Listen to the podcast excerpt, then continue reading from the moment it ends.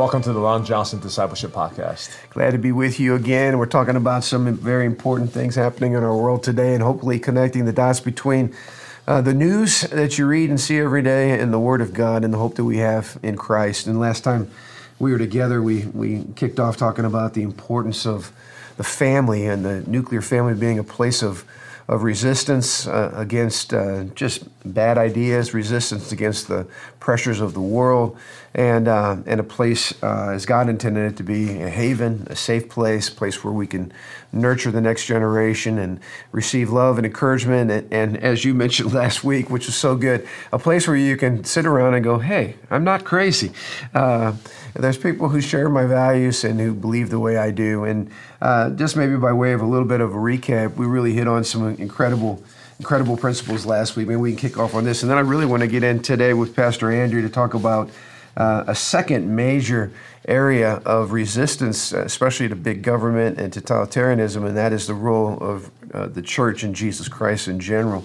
Um, but let's go back to where we where we were last week, um, talking about how do you, how do you basically, I guess we could say, how do you raise good kids in a culture that's becoming increasingly godless, in a state that's becoming more and more, you know, encroaching into the business of the family and the business of the church.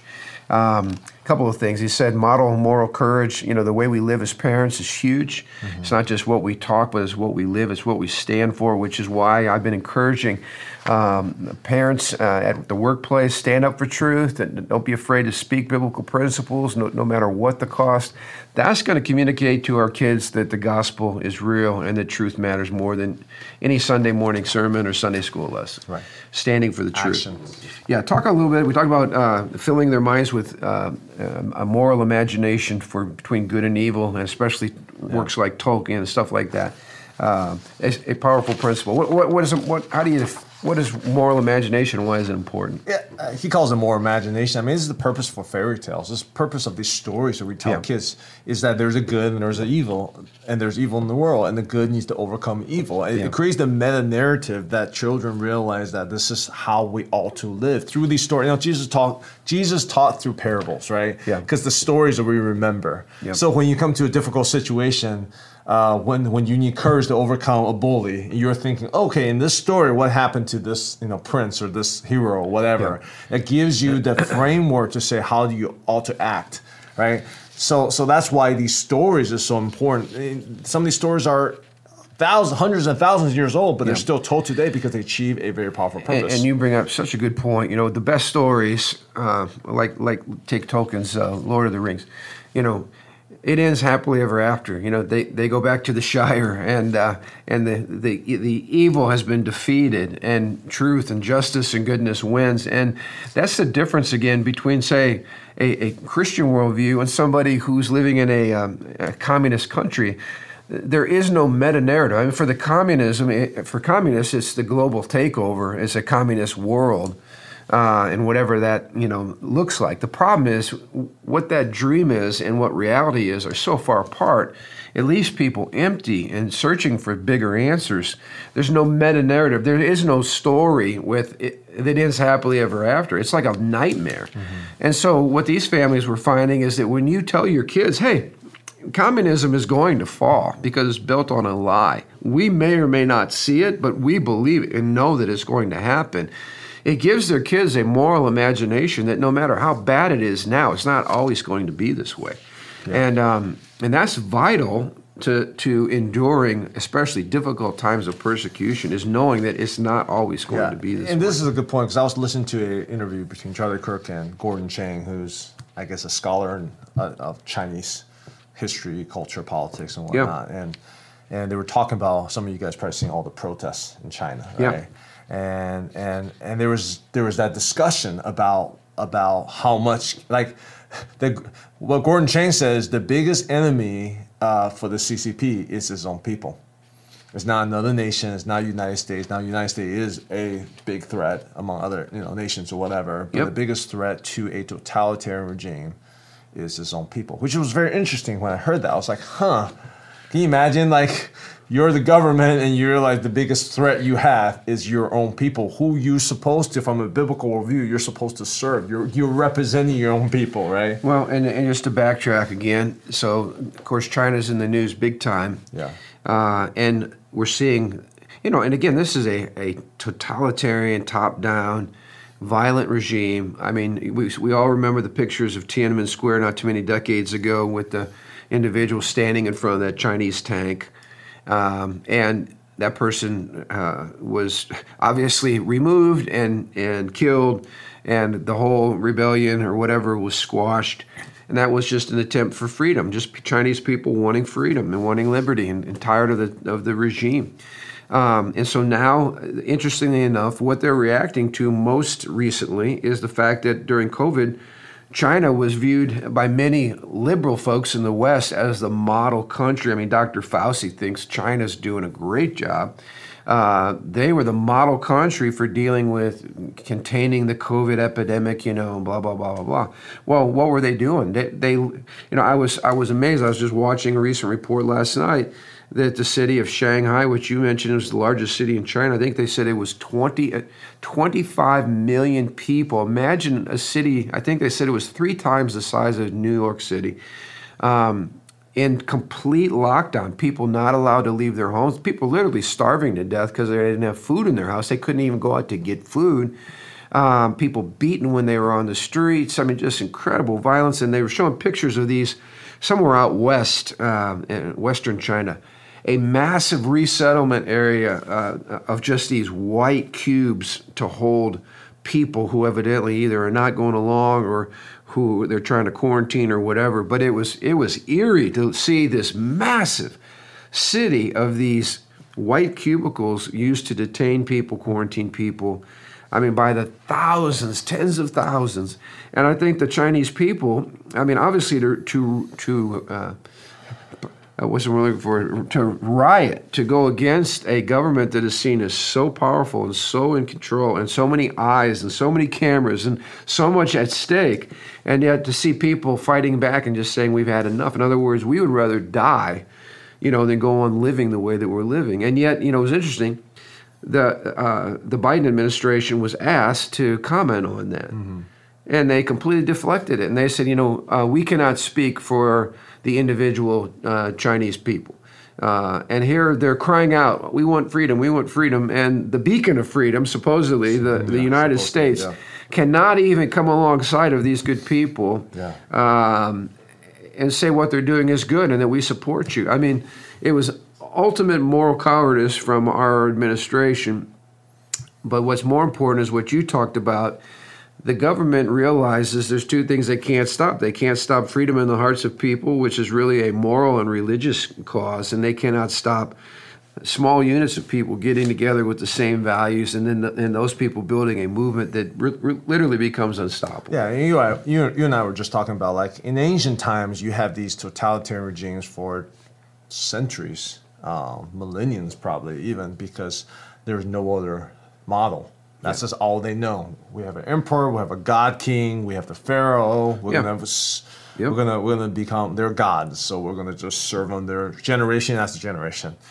Well, in modern times, totalitarian regimes are very, very difficult to maintain for a long period of time because people have seen liberty. There are models of freedom out there. There is social media, you know. Yep. There is a there is a a um, and not to mention the gospel has come to China and the, the largest church in the world is the underground church in China. Mm-hmm. So, I mean, you talk about uh, what is the source of liberty and freedom? It's the gospel. It was when it was when uh, the Jews came on the scene, and God said, "Let my people go," yeah. and He re- He pulled them out of the most powerful totalitarian regime on the planet, and gave them a vision for ordered liberty under God. I mean, that was the foundation of freedom on planet Earth. And yeah. from then, that that germ and that seed of freedom has, of course, spread through Christ Himself and the gospel. And and the Chinese church is thriving and and and alive and well, even in a, a harsh uh, place to live. Yeah, and and reading this book, "Live Not by Lies."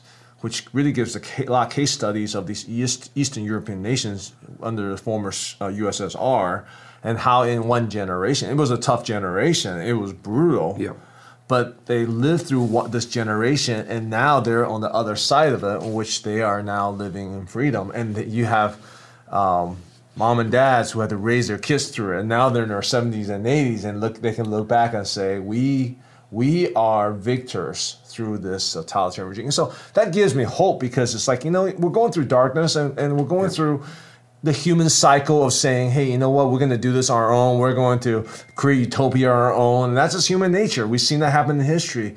But at one point, we'll have to, we'll go, th- we might have to go through some darkness, yeah. you know, but there will always going to be light in the tunnel because look at history, you know, yeah. these totalitarian regimes of controlling people's censorship, uh, of of uniform uh, enforced uniformity. You have to believe this one thing. There's no diversity of thoughts right? Diversity of, of narratives eventually cannot last. Yeah. So, and you know, there's something about a Christian worldview that gives us the uh, uh, the ingredients uh, for survival. For instance, you know, they were saying that that if you did not know what you believed, um, you know, when when when you were given the threat of torture, punishment, you know, if you would cave.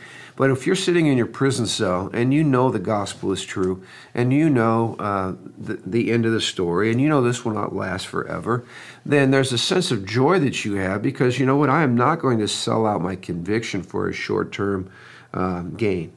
Um, and I think that's where a lot of these folks are. And, you know, even when we talked about some of the. Uh, not being afraid to be weird in society's eye. Well, why? Because your standards are different. You're, you're not going by culture standards. You're going by the Word of God. Um, another principle he brought out: uh, prepare to make sacrifices for the greater good. In other words, only only Christians or only somebody who believes in a vision of greater good and not a selfish vision, a short-term vision, can can sacrifice that for the greater good. So, in other words, you're going to say, no, I'm, I'm going to I'm going to honor my commitment to Christ and to the vision that communism is going to come down, or that this you know godlessness in America is going to come down. I'm not going to compromise because I believe in a greater good. So, I'm going to endure some momentary setbacks or suffering for the sake of what I know is going to be true in the end. So Christianity gives us a greater good. We understand why why sacrifices matter, why suffering is not meaningless, but it's meaningful when it's done for the glory of God. Um, and then I love what he said too about the whole idea that um, we need to understand we're part of a larger movement. What do we mean by that? Well, in other words, when you're under fire, your denominational distinctions don't matter as much. I'm not saying that the gospel should be compromised, but I've been preaching this at Living Stones for some time now we have a very diverse congregation made up of a lot of different uh, Christian faiths. Now they're all Christian faiths; they're Orthodox. They're not they're not cults, mm-hmm. um, but they believe differently on a variety of issues. But those aren't essential issues; they're they're non-essential issues. So when you're under fire, and we are in America, we have a lot of enemies outside of the church. We don't need I don't need to make an enemy of you because mm-hmm. we might have happen to disagree on a certain doctrinal distinctive.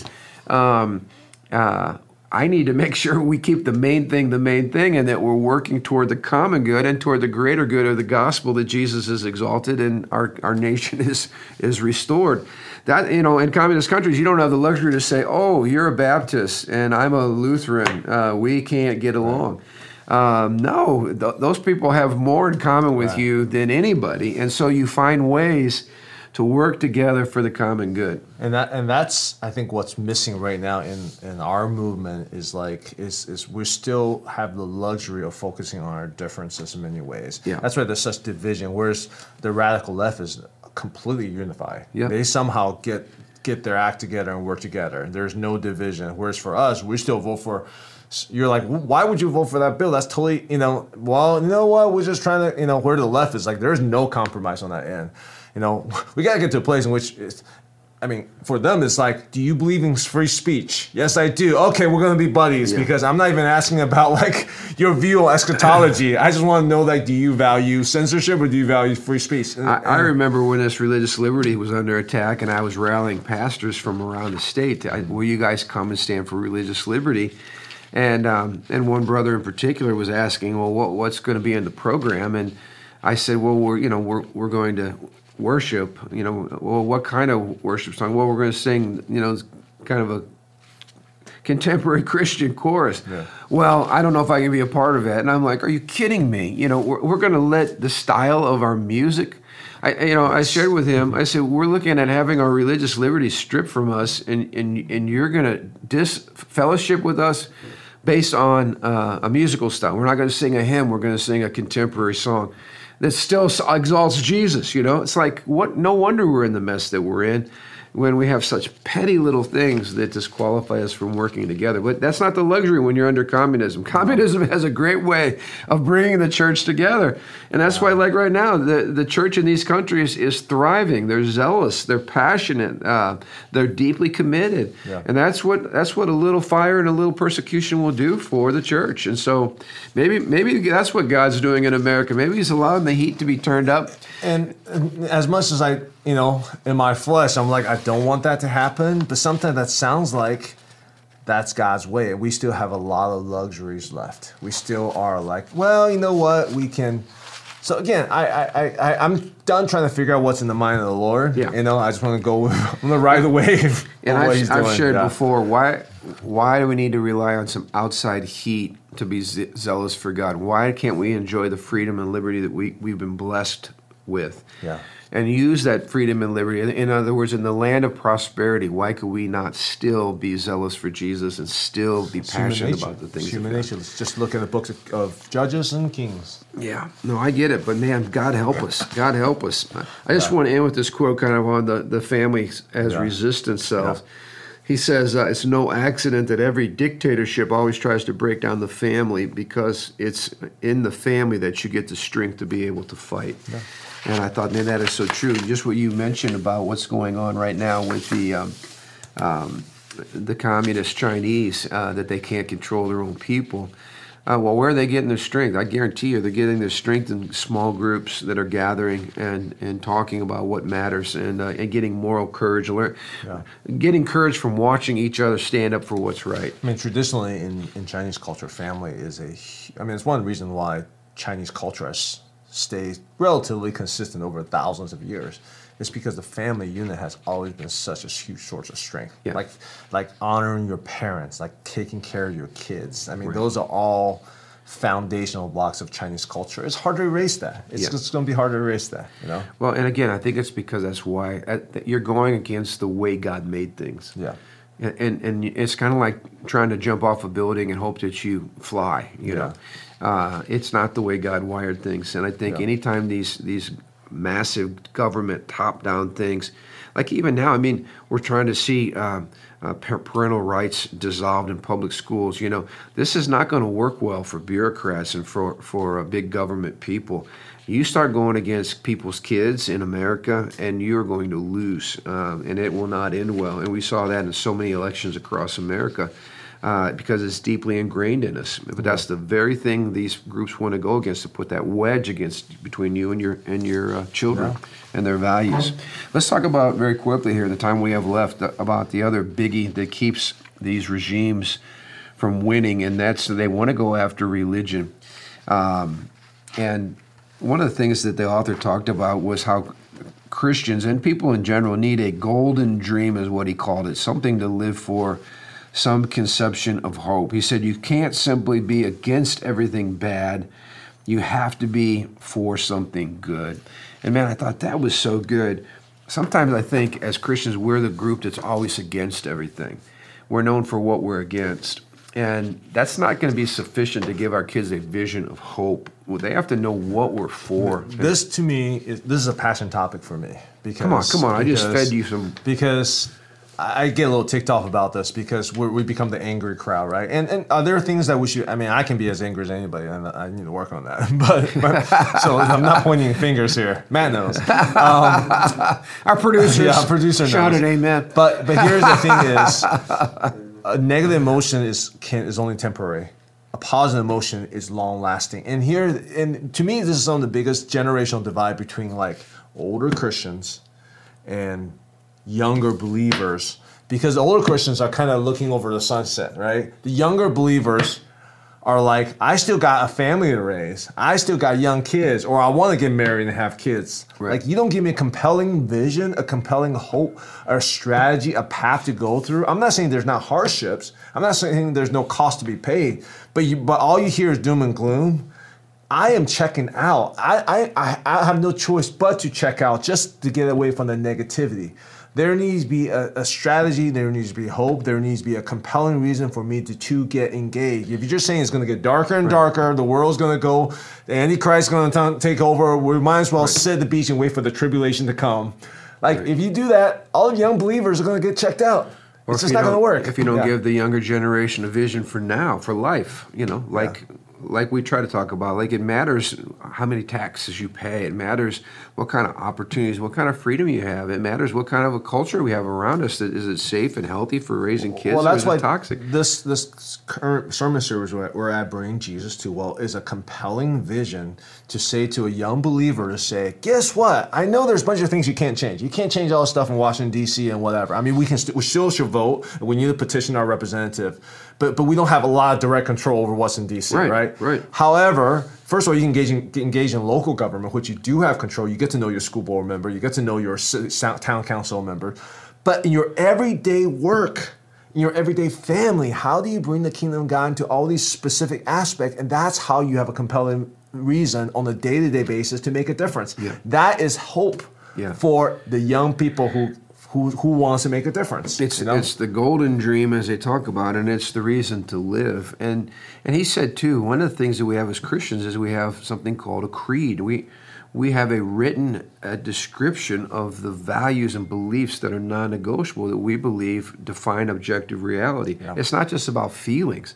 It's like no, this is the truth and we're not ever going to let go of this truth. And of course, you know, historic Christianity is marked by all kinds of very important creeds that define what it means to be a follower of Jesus Christ. And that gives people um, ground to stand on. Uh, it's not just about how do I feel today or what's the media say or the latest Hollywood movie talking about. No, we have we have a, creed. We, we, we have very clear objective truths that we believe in, and it creates the golden dream for us. It's what makes the golden dream, and it what gives it gives us a, a reason not only to live today, but to die today. In other words, I know there are certain things that are non-negotiable for me, and I would die on those, those hills. Many people don't have that kind of understanding. But I would even say, like, the the hope that we have in the middle of darkness is Jesus actually says, "Against my church." Like uh, on this rock, I will build my church, and the gates of hell cannot come against it.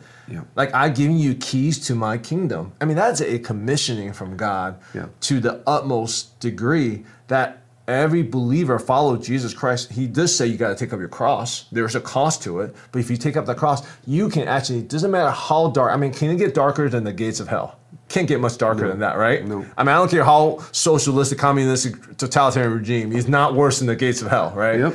And Jesus promises is like we can withstand, and not only withstand, we can prevail against it. Where is the church in that? How do we, as yep. its church, compel our young people to say that's a life you can live, and, you, and, and that's compelling hope. That's yeah. a supernatural hope. And this is why uh, totalitarian regimes go after the church and go after faith because yeah. they don't want a competing ideology they want people to be willing to die for the state. Uh, and yet we're saying no, there are values that are greater than the state. In fact, how about this? There are values. There, there is a life that is greater than life itself. And There, there, there are things that are more important than you killing me. Um, and I'm willing to die for what I believe. Yeah. You cannot fight a person who has values like that. Uh, that you, will never, you'll never ultimately win. You can take their life, but you cannot take their dream, and you cannot take their creed and you cannot right. take their allegiance. And right. that's exactly what makes big government upset. Uh, just go along. Why is that so important to you? Why are you guys so hung up on the Bible? Why do you believe that book? I mean, the list goes on and on. And and uh, you know, they talked about. I thought this was so good. They talked about the importance of spiritual exercises. Um, when you're, you know, when dad or when the communist police come in, take dad out, and throw him in jail, and you don't know how long he's going to be there. Your biggest enemy is time. Mm-hmm. And so you're just sitting there and you're wondering what's going to happen next. And so you have to take control of your mind.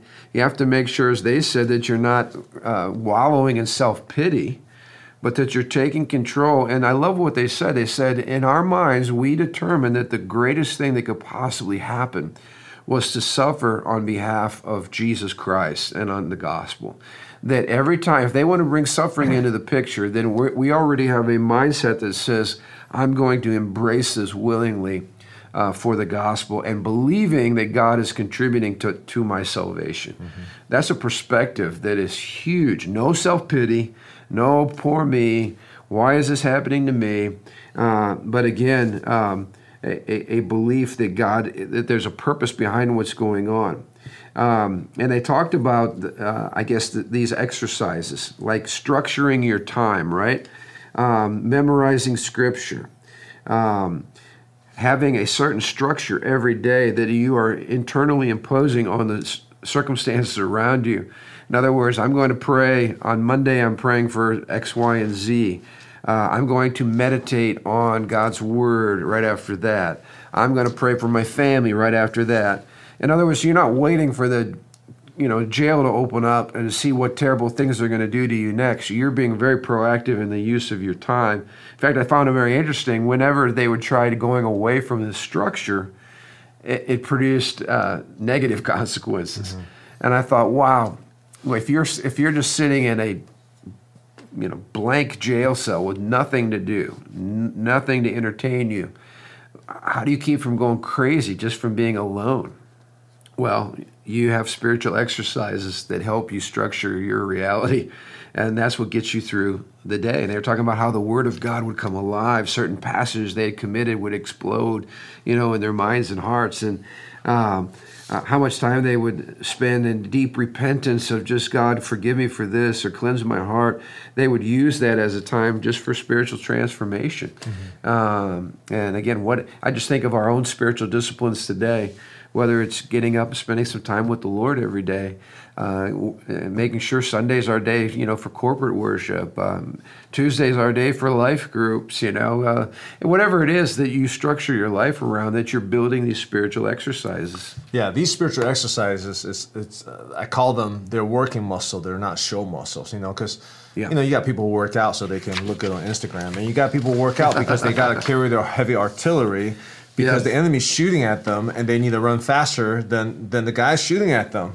There's it's, it's two different it's two different perceptions. You're both working out, but one there is a degree of urgency and practicality, and then there's other things like I'm just doing it because I told I'm supposed to do it. Yeah, I, and I'm you're in an environment right now in which like you're not training because you want to look good on a, on the beach. You're training because you have to survive. Yeah. And I think that's that is the missing element for many Christians because we don't have a vision, we don't have a compelling uh, passion we're pursuing or, or a battle we're fighting. So we struggle with spiritual exercise. Like, well, that's the point of just getting up early and preparing my Bible. I, am not. There's no urgency. Yeah. Right. Well, they don't have really have a choice there. Yeah, they don't have a choice. I like the phrase he used too. They call it the solidarity of the shattered you know, when you're uh, literally being uh, imprisoned to break you down and to shatter you and to destroy you physically and to destroy you spiritually and to yeah. just just rob everything of, of value. Um, again, as they point out, you don't have the luxury of uh, confessional differences. Um, you are all in this together, and um, I think that again, that's one of the blessings of of suffering is it it does produce good fruit, righteous fruit it purifies us. It, it helps us see what's really true and real. It helps us get rid of the flab. You know, are we just working out for good looks or are we working out for uh, for survival and for strength for what's necessary? You know, uh, to use the workout uh, illustration, but. Um, uh, uh, maybe sometimes in the West we, we become flabby and weak because we've not really had to face some of the heat.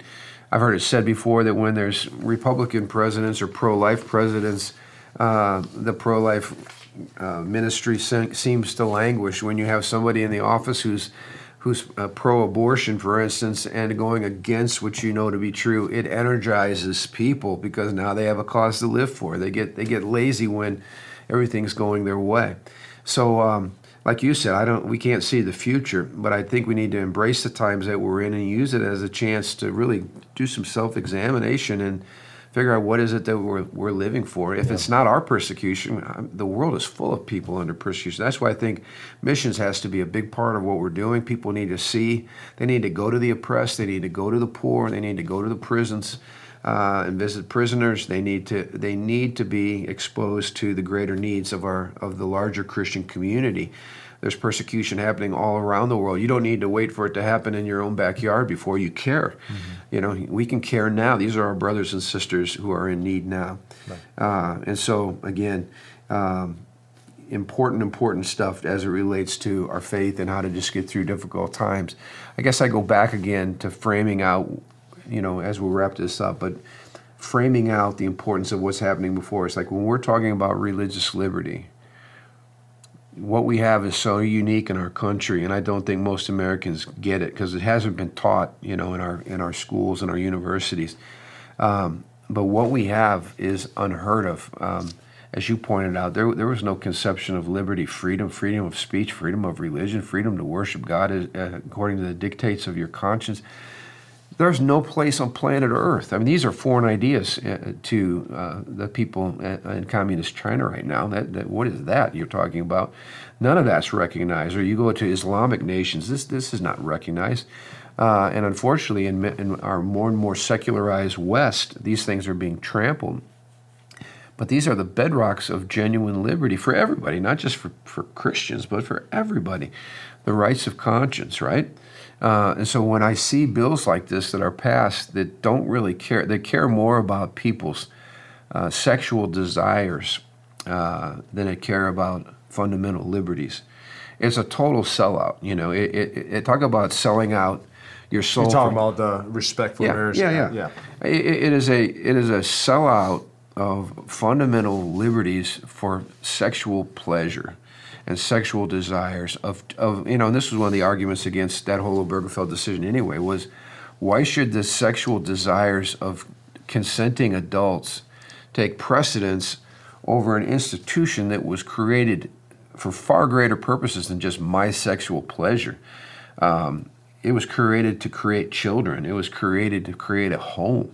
It was created because the home is a foundation of healthy communities and nations. I mean, it's not just about, well, I want to, I think you should recognize my love affair with this other man and, and make that, call that marriage. And, you know, who cares about your love affair with some other guy? That's your issue. That, that, is, that is not an issue that warrants redefining marriage or trampling religious liberties. And yet we're, we become so um, carnal and so sexually perverse that we will sell our, our birthright literally for a bowl of, of cheap porridge that you eat in five minutes and it's gone. Uh, that's what this whole sexual license and sexual promiscuity agenda that we're pushing is like cotton candy. It, it's it's gone, uh, and the, the the side effects of this are, are going to be absolutely tragic. So. Um, that's why religious liberty matters. You know, I, we're sitting here talking about uh, what happened in you know former communist countries, the Soviet Gulag, and hearing the pain and the suffering and, and like people are like oh we're not dealing with that in america. Why are you guys whining? You know all you christians whining about this and that. Yeah, no we're not dealing with it now but it, it, it, doesn't take a genius to figure out that it didn't start that way in, in russia and it didn't start that way in germany under hitler and it didn't start that way in some of these islamic countries. So the point is you know we're on that slippery slope uh, towards sexual perversion trumps religious liberty and trumps uh, biblical marriage. And, uh, and that never ends well. I don't know how, how long the slide's going to happen before we wake up and pull ourselves out of this by the grace of God. Um, but all I know is I don't want my children sitting in a jail cell someday simply because they don't believe that gay marriage is marriage. Um, and uh, and that's the challenge. You know, by the way, that's the challenge. It's a, it's a tiny little thing now. But it is a rub. I, I know people right now that if they stood up at work and they said, marriage is between a man and a woman, everything else is counterfeit. That's a biblically accurate statement, is absolutely true. But if they said it, there would be consequences. And so, and so here's the issue. So, do we actually say what's true and bear small consequences, maybe losing a job promotion or losing a job itself at that place of employment or whatever? Or do we cave and go along to get along and then find out that maybe not your kids, but certainly your kids' kids are going to be living in a totally different world uh, where their liberties, the liberties that we enjoyed, are going to be absolutely gone? what's the price to pay, and are we and and what's the takeaway? Like, I hope, even though it might make my kids uncomfortable at times because of the public stands I've had to take, like you know they know where I stand, and sometimes their you know culture doesn't agree or whatever. Um, but I hope this. I know when I die, I'll go to my grave with my eight children, knowing that my dad stood for what was true and right, and he was courageous, and he was not a coward, um, and uh, and it, he he was clear about his convictions. I think that will have a greater impact on my children's faith than me trying to be Mr. Nice Woke Pastor who doesn't want to upset anybody and who compromises the clear teaching of Scripture so that we can just, you know, go along, get along, everybody's going to be happy, and we'll just be nice people. Um, I, will bet the house on the fact that uh, my kids and grandkids will be much firmer in their faith in Jesus than the folks that are just trying to roll over and go along. In fact, I wonder if your kids will even have faith or your grandkids will even have faith with that kind of a uh, lukewarm, compromising uh, model. So may, may that not be true of any of us. And I really do want to challenge all of us to live consistently, live boldly, live live with courage uh, in the season that we're living in. Because if there's two things that are under attack in America right now, it is Christian faith and it's the traditional family. Um, Quite a charge. Yeah, yeah, yeah, yeah. All right. Any final volley on that? Nothing I well, nothing. again, I got nothing. you got a lot. Don't hold back on it. And you're and, and Matt and I just took a vote, and we both agreed you are normal. All right, you don't have to worry about that. You are normal, but there is a lot of work. We both agree as well that God's trying to do in you, and we're committed to this podcast to help sharpen you into the very end. All right. Hey, in spite of all this going on, we're happy warriors. We hope you are too. We love you guys. Thanks for tuning in. We'll see you next week.